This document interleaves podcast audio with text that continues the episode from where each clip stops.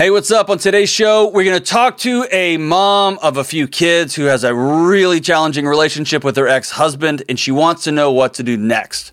We're going to talk to a husband whose new wife has a history of drug abuse, and she is starting down a road of sneaking prescription medication. And we're also going to talk to a beautiful soul, a wonderful mother, whose son, dad, and younger brother all passed away a few years ago, and she wants to know some tools and some tactics on how to properly grieve her son. This is a good one. Stay tuned.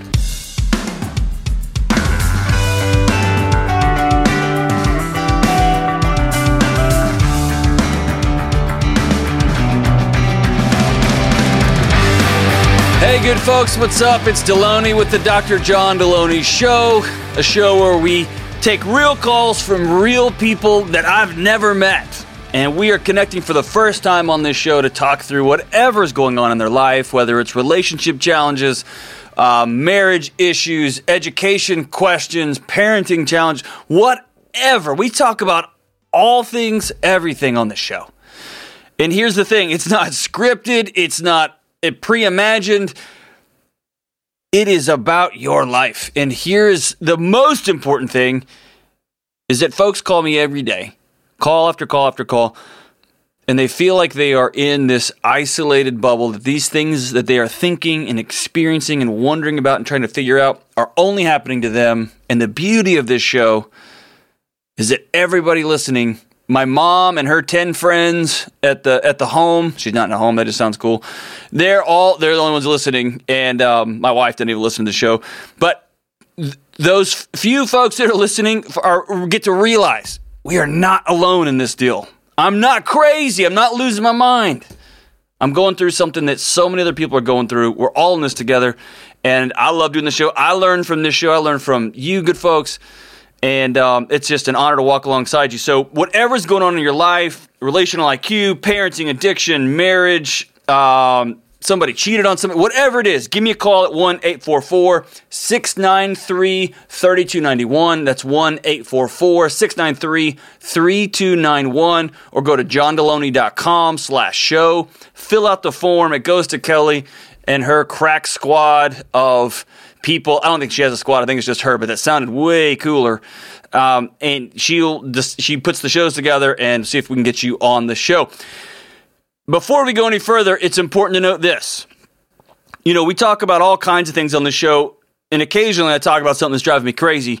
Can we not just admit the food situation in this country, a thousand different ways to Sunday's a wreck, and we could talk about this for 50 shows in a row, but here's the big one.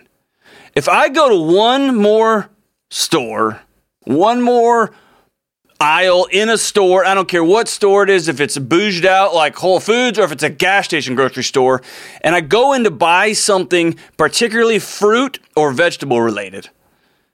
And let's say I'm going to get something with apples in it, and it's called apple something. And then there's a sticker on it, and it says, made with real apples, as though that's a selling feature. As they're like, whoa, this apple thing actually has apples in it. And we all go, whoo, I'm going to pay double for it. And the, the, the, the, apples were from a real tree? No way. No way. Good folks, when the actual product that's being advertised is then further advertised as actually being in the product as a special feature, We've run aground. We're all psychotic. We're idiots, right? Let's start demanding more from our food, from our food labels. And we're going to talk about labels for the next five years because the, even the labels themselves are shenanigans and tomfoolery. But listen, made with real whatever is in it, especially if it's in the name, not a selling feature. Fruit juice, made with real fruit. No way. Vegetable juice, made with real vegetables. Woo! Call, I call grandma on that one good, folks. That one's a big one. It's ridiculous. People don't, if it's not vegetable juice, you have to call it not vegetable juice or fake bullcrap in a jar. That's what you should call it, unless it's actually got the product in. It's ridiculous. Okay, so I'm getting my blood pressure up, James. We haven't even started the show yet. I'm telling you, I saw that again on something we bought and it's driving me crazy. All right, now I'm going to breathe. I'm going to control what I can control, said the pot to the kettle here. That's so. That was super lame. Um, we're gonna go to Carol in Dallas and start off there. Carol, what's going on? How are you? Hi, Dr. Delony. Thank you for taking my call, and thank you for your show. You've helped me a great deal um, recently. You are. Um, hey, thank you for being kind and for saying nice things about me. That makes my heart feel good. Um, do you have oh, anything in your pantry or your fridge that has a special label on it that has labeled the food for what's actually in it? Oh, I'm pretty sure that my nine months old does. Yeah. Oh, for right? sure, for sure. Baby food's the worst. Okay, good for you. It's mashed uh, sweet potatoes, and then there's going to be a sticker on it that says contains real sweet potatoes. oh, Carol. Yeah. All right. So, hey, that's not even why you called me to talk about food. So, how in the world can I help you? Okay, my question is when dealing with a very contentious ex husband, okay. how can I best protect and respect my children who have very differing points of view about their dad and minimize the continuing emotional and verbal abuse towards me? Ugh, gross. I hate that for you. All right, give me a little bit of data here. How many kids? So we have two kids. Um, one of them is going to be 14 on Saturday. Um, she has autism, ADHD, and epilepsy. Hmm. And my second one is going to be 18 in about three weeks. And she struggles with ADHD, depression, anxiety, and a dose of stupid. um, that's one of the gifts of being 18. Um, so it sounds like, as you rattle off those diagnoses, those kids have grown up in a somewhat chaotic, unconnected environment. Is that fair? Yes. Um, we were married for 15 years, okay. and um, the marriage was filled with emotional, verbal, financial, and occasional physical abuse, oh, mostly man. towards me. But also, my 18 year old received a dose of very bad verbal, emotional abuse from him. Man, I hate that. And uh, I know you said this both girls. Is that right? Yes, they're both girls. Both girls. Okay. So they not only were direct recipients of it, but they lived inside of a like a like a vibrating cage where So the challenge is that my 14-year-old doesn't receive any of it. She is the perfect child that could do nothing wrong mm-hmm. and because she has multiple diagnoses according to her father, she can do no wrong and he doesn't want her disciplined. He doesn't want anything happening to her whatsoever. And he treats her like a princess. So, Carol, make no mistake, she is definitely, definitely absorbing this. No question. No. She is. Oh, yeah. And not in a good way. That's exactly right. Um, yeah. There's no question she's I mean, a part of this. Recently, he and her had a discussion um, regarding I guess she overheard my new husband and I talking about some uh, of the physical abuse or something. And certainly it's not something I talk about to my kids, but um, she went to her dad to talk to them or talk to him about why he did it. And sh- he told her that it was all my fault and that I had started it all. Hmm. Okay.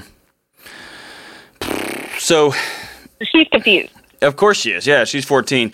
And here's the thing a 14 year old that's already wrestling with so many connection challenges, trying to put those puzzle pieces together and make sense of the math in her head. Because right now she's got a, a guy that she saw and experienced and felt and absorbed treat her mom one way for her entire childhood. And she has a guy who also is telling her that he loves her, will do anything, um, go to the ends of the earth for her. And while she thinks that feels good, while that makes sense in her head, her brain is can't put that math together because the math doesn't work. And you are seeing that play out in all kinds of behavior disorders and connection issues and abilities to process and be still and on and on and on and on. So all, all of that is there. Um, what's your what's your your question? How can i help in this situation? It's just messy. So how do i deal with all the craziness that i'm getting from him? So if there's year old, but with 18 year old as well, I get up to 100 texts in a row. Hmm. And I'm trying to navigate, you know, I have one child that idolizes another child that um, hates dad. Mm-hmm. And would be happy if he never came back again. Sure. And so then they're kind of arguing back and forth. Well, dad's this, dad's that. And then I'm trying to do the right thing and respect both of them and their both of their opinions. And I feel very caught in the middle, and I can't even cut off the craziness that I get from him. So, um, yeah, a couple things here. Number one, you have a, a, right and a responsibility to both yourself and demonstrating this for your girls what boundaries look like, what firm, strong boundaries. And so, someone is not going to send me a hundred text messages in a row, especially if they are abusive or um, they are negative or accusing or in any way going to hurt or set my children up for failure.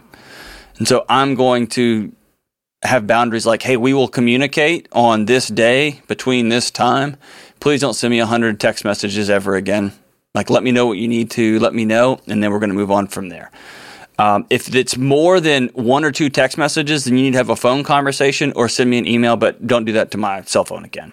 And you have a right and permission to draw those boundaries, and it's it's going to be healthy for them to see you do that. Um, the second thing is your daughters have this is their dad, and so what more important than what you're going to say about him is what you're going to model for them.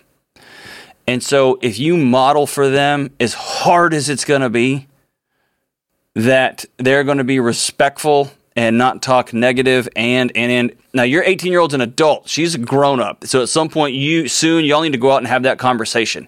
You're a grown up young woman. You get to make your own decisions and um, that you're going to support her in the ways that you can especially if she's making healthy decisions and wise decisions.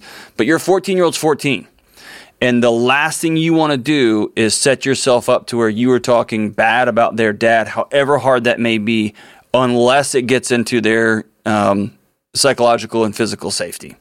At that point, then you don't go to them with those concerns. You go to the authorities. Um, you go back to your original divorce decree and you work through that system there. Um, but you want to model what respect and dignity looks like, even when it's hard. And now you're playing a long game. You're not trying to win the affection of a 14 year old. You're trying to model boundaries, strength, respect, dignity, um, a powerful, brilliant, strong woman, which is what you are. That's what you're modeling to your 14 year old. You're not trying to make her like you right now. You're playing a 10 year, 5 year, 15 year game. And someday she will go, Oh, my mom's incredible. And she put up with this. Mom, why didn't you ever say that? Why didn't you ever? And that's when you can be more demonstrative and open about those those um, why you did what you did. Your 18 year old man, she's an adult. Why won't your 18 year old cut off dad if he's being ugly to her and um, he, she doesn't want anything to do with him? She does to some extent. She blocks him frequently. Um, unfortunately, I then get the text messages from him saying that I'm a horrible mother for letting her do that and yada yada yada. So and so again, right there, right there, you're going to tell him, "I will not." Re- hold on, hold on. That's when you're going to tell him, "I will not receive messages from you that are disparaging to me." We're done with that. Okay. Okay, and feel free to hold your boundary. And when he does, then just respond back and say, "I'm blocking you till tomorrow because I've asked you to speak with me to me with respect, and you're not um, upholding that, and so we're done talking for the day." And then we'll talk the next day.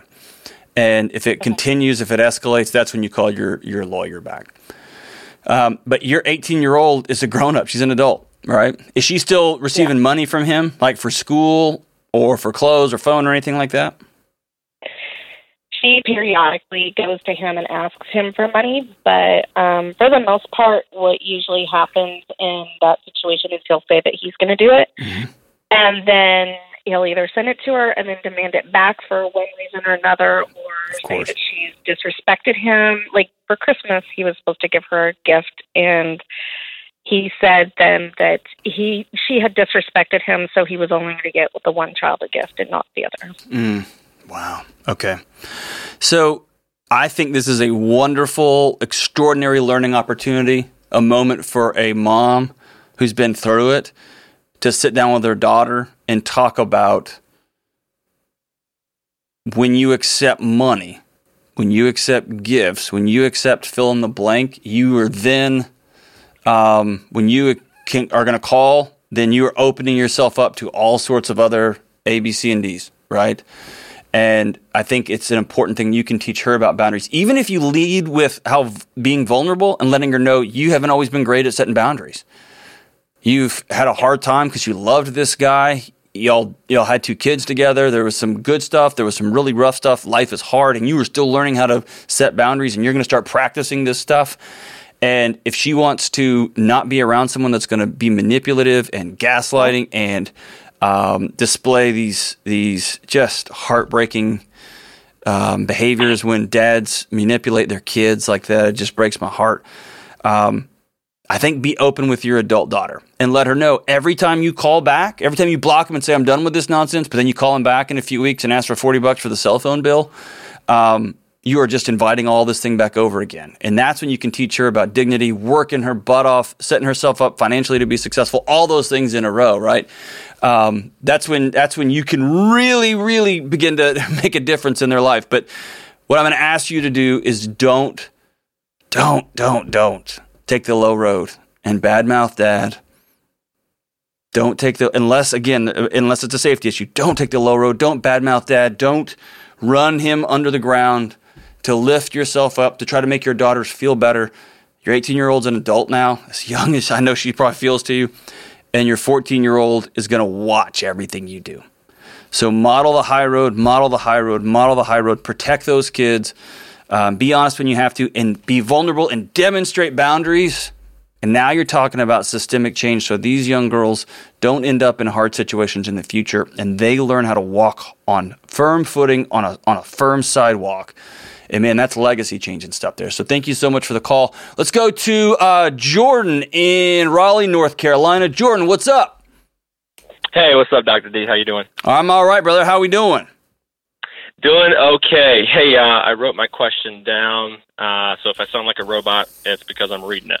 Hey, I don't write anything down, and I sound like a robot. So, dude, it's it's all good, man. How can I help? Cool, cool, man. So, uh, hey, I married my wife about a year ago. She is a full time paramedic and is in PA school. Over the past few months, she's been taking unprescribed Xanax on and off. Where's she getting it uh, from? What makes this the first time um, I had some, uh, I get like crazy anxiety from flying. Um, so I have taken Xanax three times in my life for the past three flights I've been on. Um, I had a couple in a sock drawer, basically. Uh, that that was the first time she took them, um, and then the times after that, she's been um, she found a, a drug dealer and has been going to him. Okay. Um, so which hey, well, what makes it a go, little go bit? What's that? Go ahead, man. I'll, I'll, I'll uh, get on you later. Well, go ahead. I don't want to keep interrupting. You're good. You. You're good. Yeah, you're good. What makes this a little more scary is that she struggled with heroin addiction in the past. Mm-hmm. Um, so I guess my question is, how do I continue to love and support her at the same time, not start to build up resentment and our boundaries an option? So the first thing is to stop giving your former heroin addict wife drugs. That's number one. I, oh yeah, yeah. I did. I did not give them to her whatsoever. Did they she did she steal them from you? Yes, she took them from me. She did. Uh, they were not given to her. I would never in a million years do that ever. I'm sorry if that's what it sounded like. So I did not give them to her. So when when did she? How did that conversation go when you found out she had stolen your your prescription medication? So I didn't know uh, because I don't. I I pull them out when I go on flights, and I don't fly very often. So I never would have known. Honestly, I don't plan on going anywhere anytime soon. So she told me the very next day she took them. There were there were three in there, and she okay. took all three. Um, we woke up the next morning, and first thing in the morning, she said, "Hey, there's something I got to tell you. Your your Xanax, I took them, and I I took them all, and you know, she apologized and everything. Okay, so that was the first. Yeah. So is she now getting these prescribed to her by a doctor? No, no, she's okay. um, she's finding them. Uh, you know, she's calling uh, a, a drug dealer and meeting okay. meeting with them to to get them. Yeah. So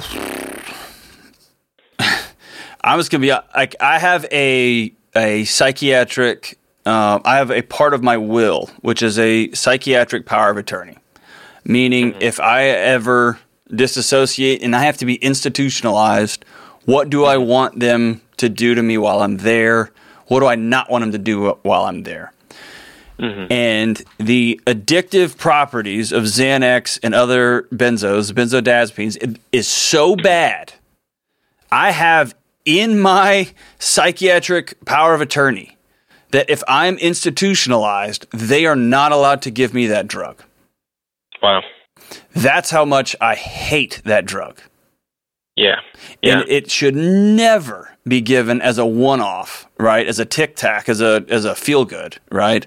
Yeah. And so I got right. a problem with whatever doctor gave them to you that way, right? And right, right, the second is, yeah, if you've got a, an active addict in the home, having prescription medications is man, that's not wise. The second right. the second thing is she is a paramedic, dude.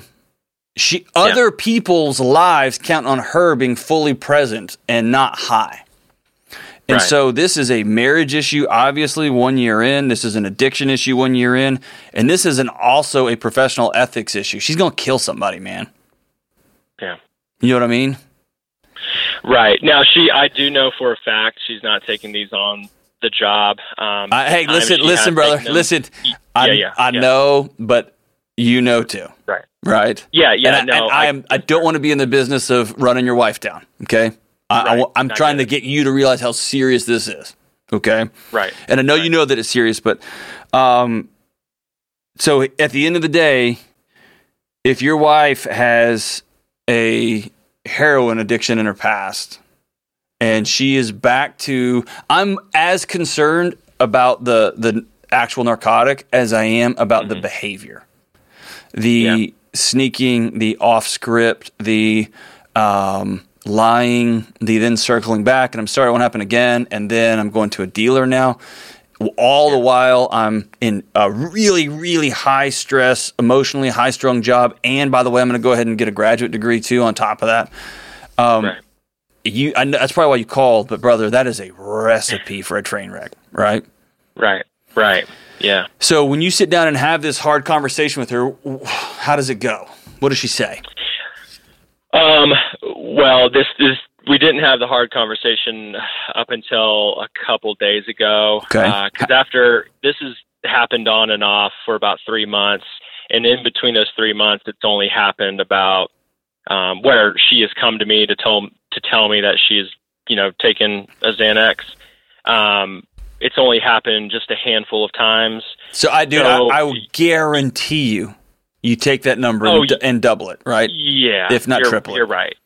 But but the way we handle it from there is thank you. You know, first off, thank you for telling me. You know, mm-hmm. I know you're going through a lot. Like what, you know, what's what's kind of leading to this? You know, where are you at mentally? You know, or emotionally when you take one, and you know, can we find ways to fill that hole another way? You know, she likes to, you know, she likes fitness and she likes to journal and read. You know, so just trying to find you know ways to cope other than you know Xanax because I know her job is ridiculous. Right, right, right. Um, so this last time we we had a fight and it kind of was me getting to a point of like, okay, I've said sorry, I've gotten over it and pressed on, and now in, in a selfish way, I guess.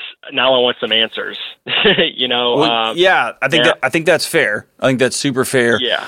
Um, and it, yeah, the, con- basically the conversation was, you know, let's, uh, um, basically what you know, show me what you're doing, tell me what you're doing, you know, to fill to fill this hole, let's you know come up with a. I guess it doesn't sound any different than it's always been, but um, right, exactly. Uh, and hey, here's what's going to happen. Yeah. yeah, no, I and and, man, I, am grateful for you, and I know that you are trying to love your wife the best way you know how. Okay, so I'm not I'm not drinking the haterade on that one at all. I know you're trying to love her the best you can. Um, what's going to end up happening is that that constricting pressure, those old demons that are being that are coming out that surfaced with whatever trauma led to the heroin addiction, right? And yeah. the things that happened before that. And I bet you and I could talk for a long time about her her heroin history, right? And her pre-heroin right. history, yes, right? Uh, am, is that am I fair? Am I right on that? Yeah, absolutely. Okay, so she she comes here whatever stressors are going on in her life and those demons start calling the tendency that you're going to have is compassion first like right just yeah. like hey what's going on how can we help hey there's just some other things we can do and really quick you are going to get lumped into the box of stressors you are going to become yeah. part of the problem because you're going to be something that she has to work around because you are holding her accountable. You want to see these behaviors. You want to see these things change the same as the paramedic job, the same as the grad school homework and a partridge in a pear tree. And pretty soon she's already practicing deceiving you, right? And mm. pretty soon that's just going to, if it's not already, that's just going to be common. That's just going to be a, a, a, routine in your home. And yeah. so I, I don't want to sound any alarms unnecessarily, but this is this relationship's on real shaky, shaky ground, and I'm worried about the health and heart of your wife. Okay, mm-hmm. is she working with a professional at all, with a counselor? How did she how did she kick her heroin habit? Uh, rehab. Okay, um, and then uh, she she did some NA. Uh, she's done that a, a couple times. Uh, she's been to rehab a couple times in the past, and. Okay um, she kicked heroin before we met. Uh, was sober for a long time, then um, left the program and uh, just would do a glass of wine every you know every other day or mm-hmm. something. Maybe it kind of empowered her in a way that she was like, you know, wow, I used to not be able to even finish up.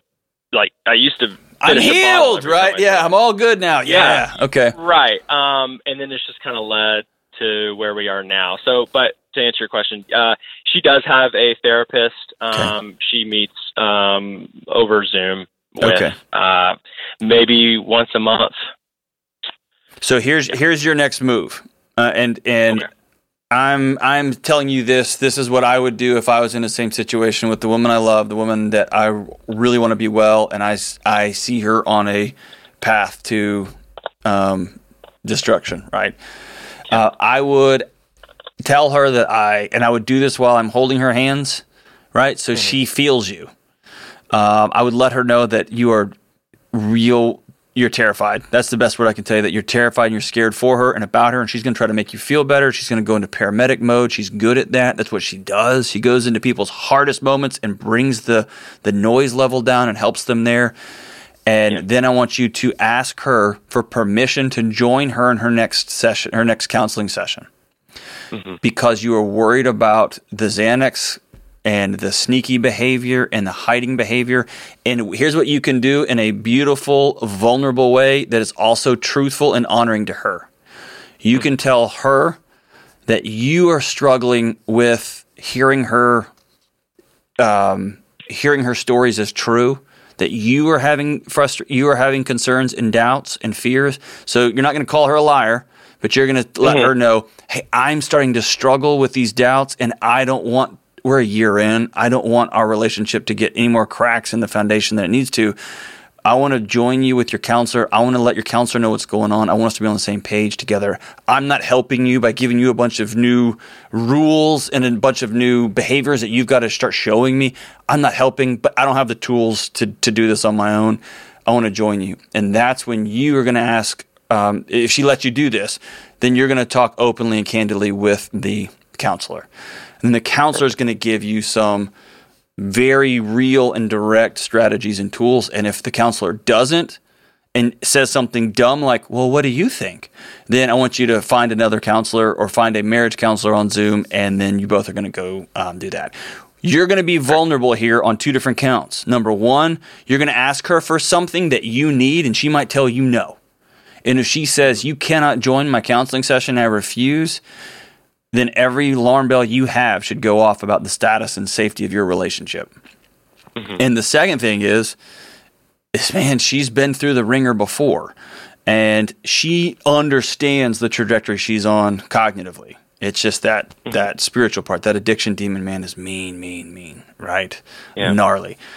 And hopefully your counselor y'all's counselor, her counselor, will walk you through a series of really hard boundaries that you're going to hold hard, hard, hard, and is going to give you some tools on how to hold your wife with a lot, a lot, a lot of grace. Okay.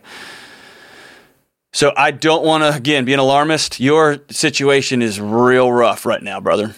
And your wife's situation is rough and scary. And um, she's headed not in a good direction. And again, if you're listening to this and you're like, dude, she took three Xanax, chill out. She got like 10 Xanax from some dude at work. What is your problem? When you have a history of addiction, when you are in a helping profession on top of a graduate school, um, a, a challenging graduate school program at that, man, those demons come calling. And it starts with one, and it starts with two, and three, and then it starts with the I'm just going to steal these from my husband, and I'll tell him about it later and see how I'm going to test the water there. Oh, he was kind of cool. He forgave me. Cool. I'm going to have another one. I'm going to tell him about this one, but I'm only going to tell him about every fifth one. And now we're setting up new rhythms to our day. We are lying as a regular part of life and the stress never gets dealt with, the pain never gets dealt with, the connection starts to fracture and fissure with the dishonesty, and suddenly, man, you are full blown over your head again. The only way through addiction is through connection with other people and that's what makes addiction so evil is there's so many barriers to keep you from having to connect and it just loops on itself. And so hey jordan i want you to have that hard conversation with her. I want you to ask if you can join her and speak openly with her counselor on her behalf uh, on your behalf. And then i want you to call me back and let me know how that goes. And i'm happy to receive a call from her if she wants to call me. If she says i'm full of crap tell her give me a shout um, or if she's getting scared, tell her to give me a shout. And if you want to call me back, I'd love to talk to you too. Thank you for that call. Um, these are hard, hard times, man. If you've got somebody in your life that has struggled with addiction in the past, man, be smart and open and intelligent. And those are all three different things. Be smart and intelligent about having prescription medication in the house. Be really weary of benzos, man talk hard with your doctor and your psychiatrist. Um, there was a season where they were just passing those suckers out like Tic Tacs, and they've reined them in the last couple of years just because they are so stinking addictive. Um, but they are they're just passed out like bubblegums in, in, in certain pockets still. Um, I stay away from those with every ounce of my being, and um, those are tough, tough, tough. Whew, man. Brother Jordan, my heart's out for you, man. All right, so I get this question a lot, and this is kind of a, a quick detour left turn, and then we'll get back to a call. I get this email a lot. Um, this is just an example of one. This email comes from Marcus. He said, You recently, in I think he's talking about the AMA article, uh, AMA podcast, gave your thoughts on the importance of reading fiction, especially before bed. Why is that a good idea? All right, so here's the deal with reading fiction. I hear this a lot, a lot, especially in the science communities and the nerd communities. Uh, my buddies who are researchers, they constantly are saying, I don't have time to read fiction. I don't have time for that. I don't, I can read bedtime stories, dude. You know how many articles I need to be reading? There's so many great nonfiction books and science books and research things I can be reading. I, I don't have time to even read all of that. Here's the thing if you talk to mental health professionals, folks who are not just dude, I just got my degree and just have a warm candle and take some you time. If you talk to actual seasoned mental health researchers, to a person, if you say, hey, give me 10 books I need to read, a chunk of them are always fiction. Here's why. There's two big, big reasons why. And then I'll give you my personal reason why I don't read science at bedtime. Important reason number one is there's some there's some psychological science, some neurological science about reading fiction and how it helps you get in the heart and head of another person, if you will, of a character, of what they're going through, of their body type, of their environment, of whatever character arc the author has set them on. And it teaches you empathy, and you get to practice this empathy and experience this empathy through the eyes of another character. Your different parts of your brain take on fiction, then they take on science literature, nonfiction. So you're actually exercising a different part of you, and it lights up in different places. And so think of reading fiction as a journey in empathy, as a character study, as a way to learn about people, and as a way just to get absorbed into a story, right? Um, there's one study out of the University of Toronto that also talks about reading fiction increases creativity. You get to think about different options. Remember those little choose your own adventure books that for those of us who are old, old people that we had when we were kids, and you get to, to think through, oh, I don't like that ending. I'm going to go to this ending and then go to that ending. You get to start seeing here's the ripple effect, the domino effect of each decision in my life, and your brain takes it on. And so it's different than just learning a piece of science, applying science and applying. You get to see the world through somebody's eyes, experience it, experience the ramifications of their decisions, and your body and your mind begin to own those things. You get to turn off the analytical side, the quote unquote, I'm reading this because, and this sounds like I'm talking out of both sides of my mouth. Number one, you get to practice empathy, but number two, you get to turn off the why, off the, I've got to be productive with every second of my time because if I'm not growing, I'm dying. Stop, dude. Sometimes your body just needs to go, whew Sometimes you just need to experience being in the eyes and hearts of another character. It relieves stress. If you haven't just sat and read through the Harry Potter books, if you haven't sat and read through the, uh, I don't know, the Hunger Games series, that's not super cheery, but they're excellent, right? If you haven't sat through and just read through good fiction after good fiction, those are both young adult fiction, which I love. Um, give yourself permission to give it a shot. Give it a shot. And not like Kelly, who just picks up nonfiction about more murderers and serial killers and more death and destruction and evil and all that stuff. Hunger Games is kind of a, but it's just awesome. But find a series, just trust me, practice it and try it. And so, one other reason, one other thing that I live by is I don't read science at bedtime. When I get home from work, unless I'm in the middle of a, working on a book or a talk, I don't read science books in the evening. I don't read nonfiction in the evening. I read fiction even hard, weird fiction, um, wacky stuff. I love. Um, but I read it because it lets my brain unplug from the day. And so much of us are always cramming another podcast, another. You should listen to this podcast, but are trying to cram another podcast, another book, another book, another science book, another this. And man, our bodies and our heads are like, dude, enough. Because then you got work on top of that and you got relationships on top. Enough. Give your heart and mind a break. Start to see the world through somebody else's eyes, another culture's eyes, another group's eyes. Experience the, the weight of their decisions, what happens, what you would have done differently live those things, get lost in a good fiction book, give it a shot. And if it was a waste of your time, then so be it. Um, Kelly will actually buy the book back from you. You can just email her direct, email her directly, and she'll Venmo you the money. She won't do that, but that was just funny to say. All right, let's take one more call. Let's go to Sandra in Chicago. Sandra, what's up? Hi, Dr. Delony. Thanks for taking some time with me today. Hey, thank you for calling. Is it Sandra or Sandra? It's Sandra. Sandra, yes. Okay. Often I miss. All right. So it's so good to talk to you. Is it freezing or regular there in Chicago? It is, well, it's regularly freezing. So we are a balmy 23 degrees today. 23? Yeah. That was Wow. That's incredible. Good for you, Sandra. All right. So what's going on and how can I help? I was hoping that you could help me uh, with some grief tactics or methods, perhaps. Um, so in 2018, my family had a pretty lousy year. Um, starting, oh, this will be bad for me. Hold on one second. Hey, you're good. You're good. so starting with my son's, my adult son's um, heroin overdose. Oh man, I'm March, so sorry. Yeah, and then uh, then I lost my dad to advanced dementia in May. Hmm. And then my younger brother in uh, December died suddenly. Wow. But the really the I struggle the most with my the situation with my son. Hmm. Tell me about him. Well, he um, he's had a difficult life. So he, as a heroin addict, he would often make bad decisions and spent a lot of time in and out of jail. Mm-hmm.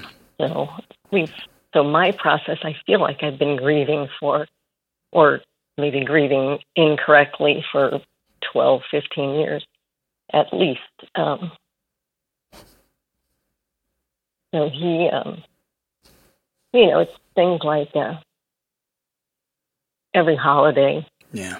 Uh, even while he was alive, of course, it's like, well, he's in jail, so he's not experiencing this. Um, so I just surround myself with guilt. Yeah. And do you beat yourself up for who he was as a young boy and the situations that happened in his life and yes. then the the missed dinners exactly. that turned into the missed holidays that turned into the jail time which turned into Yep. The ultimate price. So first and foremost, um, I'm heartbroken for you. People aren't supposed to have years like 2018. And I know that's probably insulting to you to hear all the people whining about 2020, myself included, right? And no. I know for you, you can think, you guys want me to tell you about a bad year, right? um, that's that's a lot. You lost what I would be willing to wager is the three of the most important men in your entire life, right? Yep, yep, yep. Hmm. What did what did grieving look like with him?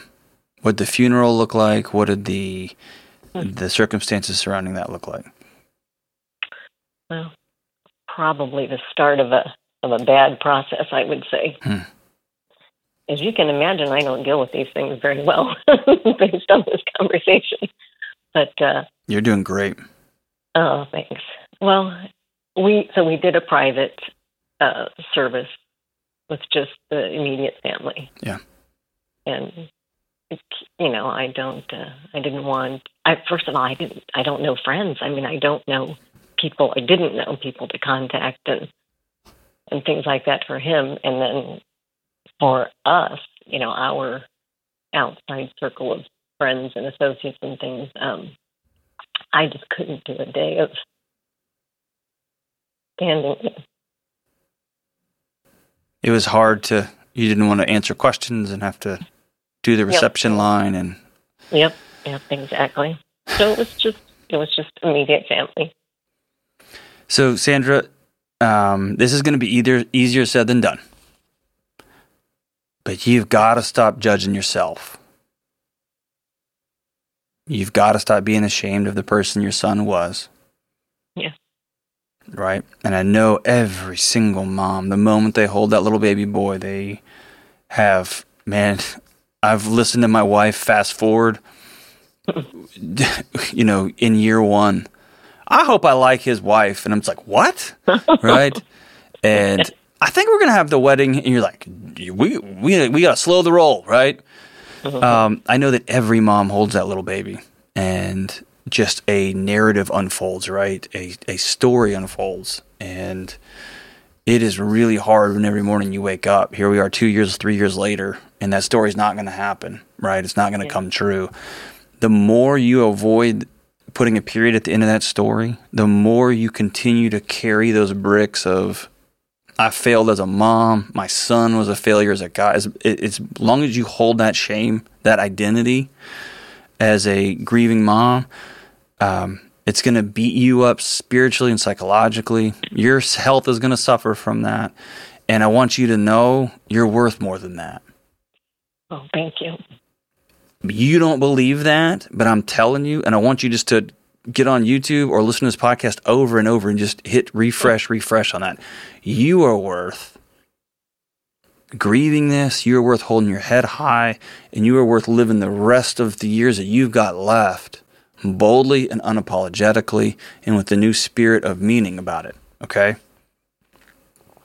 Thanks. Thank um, you. No, you bet. You bet.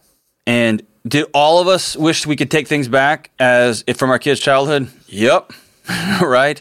And so those things that may have happened that you think through that pop into your head, Here's what I want you to do. I want you to consciously, whether you've got to say out loud, and I have to do this to myself sometimes, when that thing, that conversation that you had when you were a kid, or that thing that happened when, you, when he was young and you wish you could have done it differently, or your husband said this one thing and you, sh- I want you just to, if you have to, yell it, but just say, stop. Right? Say it out loud. Nope because at this point moving forward, I want you to, to consider those intrusive thoughts, those shameful moments, those, well, if you'd only thoughts. I want you to say no. I want you to listen to the, I mean, I want you to know those are now decisions from this point forward. And focusing on those won't help your son focusing on those won't help heal your heart. They're just going to keep you chained to the shame and chained to the chained to the past, right? Mm-hmm. So you said something earlier that I I really want to lean on, and I want you to listen to me closely, okay? Okay. There is no such thing as an incorrect way to grieve something other than not grieving it at all. And this is three years, two and a half years. You're getting up, right? You're about a month and a half away, two months away. You're getting up on the third anniversary, and it's gonna those little anxiety bells are gonna start ringing louder and louder. Remember, remember, right? And then you're gonna enter what I would probably assume is gonna be a dark season when your body remembers 2018, right? One loss after another loss after another loss. There is not an incorrect way to grieve that other than to shove it down and act like it's not happening. Okay? So here's a couple of things that I've walked alongside folks that they found helpful in the past, that I've found helpful in the past. Number one, you cannot, cannot under any circumstances, Sandra, grieve by yourself. Okay? So this is the time, and I know it's super annoying and hard with COVID especially in, in the city like Chicago, you've got to find somebody, a small group, an individual, a counselor, somebody that you can say out loud, I'm not going to be ashamed of my son anymore. I'm going to choose to remember the great, good stuff about him. He probably had a sweet, sweet soul. I'm going to yeah. remember the joy and fun that we had when he was younger. I'm just not going to focus on the negative stuff because it doesn't do anybody any good. And I want you to experience that vulnerability and that shame letting. I want you, you've got to do that with somebody else. Okay. That's going to be hmm. vulnerable moment number one for you. Vulnerable moment number two is I want you to write him a letter that tells him about what in the crap's going on in 2021 and that you miss him like crazy. I want you to write him a second letter, possibly with this person, right? And I want you, maybe you read it to this person if you're super hardcore and vulnerable and tough, I want you to write him a second letter and tell him that you're heartbroken that he left you. Yeah. Okay? Because it's okay to be angry with him. It's okay to be frustrated with him. It's okay to be really, really pissed off at him. And then the third letter, I want you to write him and tell him um, who you're becoming. But I want you to write it as though you want him to know how proud of you he should be because you're going to be the mom who now you're going to go take dance lessons once the the lockdown is over and you're going to learn Spanish and you're going to start delivering meals on wheels. You are going to start living this shame free, this unfettered life that's not going to be a f- forgetting of him, not going to be forgetting your dad, not going to be forgetting your brother, but it's going to be in celebration of. It's going to be meaning making of. And when you get a group and you spend some hard, hard minutes writing these letters to them, uh, to to your to your son, mm-hmm. and they don't have to be all the same day. Especially shouldn't be on the same day. when you do this, what's going to start to happen is you're going to start to smile. You're going to start to heal a little bit. You're going to have good days. You're going to have real bad days. And on the bad days, I want you to go, well, that's my body trying to take care of me again. I want you to smile at those days and then get back under the covers if you need to. And if you got to go to work, you got to get up, then that's when you're going to reach out to your buddies and to your friends because you can't do this alone. And over time, you're going to begin to make meaning here. And what making meaning looks like is different for everybody. It may be you joining a group to go talk to young boys who are getting into drugs. It may be you writing letters to young addicts in jail and letting them know that, hey, their mama loves them and that you um, will be there when they get out. It may be that you're going to help knit and crochet. I don't know what I don't know what you do. You may you may build machine guns there. I don't know what you do, but you're going to be making meaning for the rest of your life. Yeah, sounds like a good idea. But here's the all of this is under one giant shell, which is this. You have to decide I'm not going to wear the identity. I'm not going to consider myself a failed mom. I'm not going to consider myself somebody who's just grieving for the rest of their life. Is the ache of the loss of your son always going to be there? Dang right it is. He was your baby boy but that's not going to define you. You're going to have to let that go, and letting that go is going to feel like you're letting him go. Yeah. Okay. And you are going to have to moment where you have to have a moment where you let him go. And that's when you get to live in those joy, the, the, however few they are or however many they are. That's when you get to live in those joyful, joyful moments. So I wouldn't wish 2018 that you experience on anybody, even people I can't stand being around. That's heavy and hard, heavy and hard. I'm sorry you experienced that. If you want to be real brave, Sandra, when you get a chance, when you write one of those letters, I'd love for you to call it in and read it out on the show. I think that would be th- healing for millions of people who are experiencing disconnection from their kids, who are are heartbroken over you know children who've made choices that they don't agree with that are locking them up. All those struggles. I think that'd be a beautiful, beautiful moment. Um, that's hard though. That's really hard. You don't have to do that, but man, I, I, it would be a blessing. Whew. Thank you so much for that call, Sandra. We love you and we care about you. Whew. All right, so we're going to end the show on a totally 180 degree positive note. I'm going to leave us out here with a smile on our face. Actually, it's kind of a depressing song, but I mean it in a positive way, okay? So I'm to take us all back to my childhood. Small little green puppet in love with a pig. The frog was doing everything he could to win this pig's affection. The pig said no. Pig said no. The pig said no. And the frog said, It's not easy being green. And he wrote a little song, and it goes like this It's not easy being green, having to spend each day the color of the leaves, when I think it could be nicer being red or yellow or gold or something much more colorful like that.